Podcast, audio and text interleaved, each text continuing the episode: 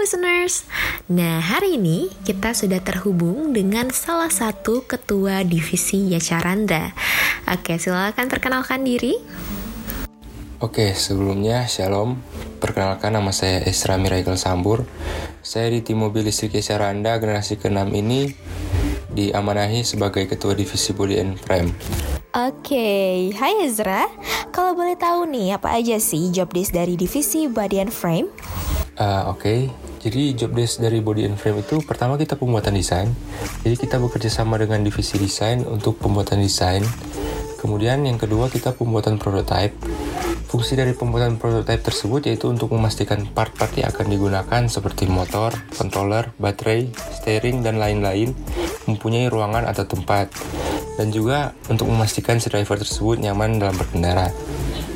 Bukan hanya itu, kita juga memastikan keselamatan driver tersebut. Setelah semuanya fix dari revisi, kita lanjut pada pembuatan frame mobil tersebut. Kemudian yang ketiga, pembuatan body. Kita menggunakan tiga metode, yaitu pertama, pembuatan master body, yang kedua, moldingan body, dan yang ketiga, pembuatan bodinya.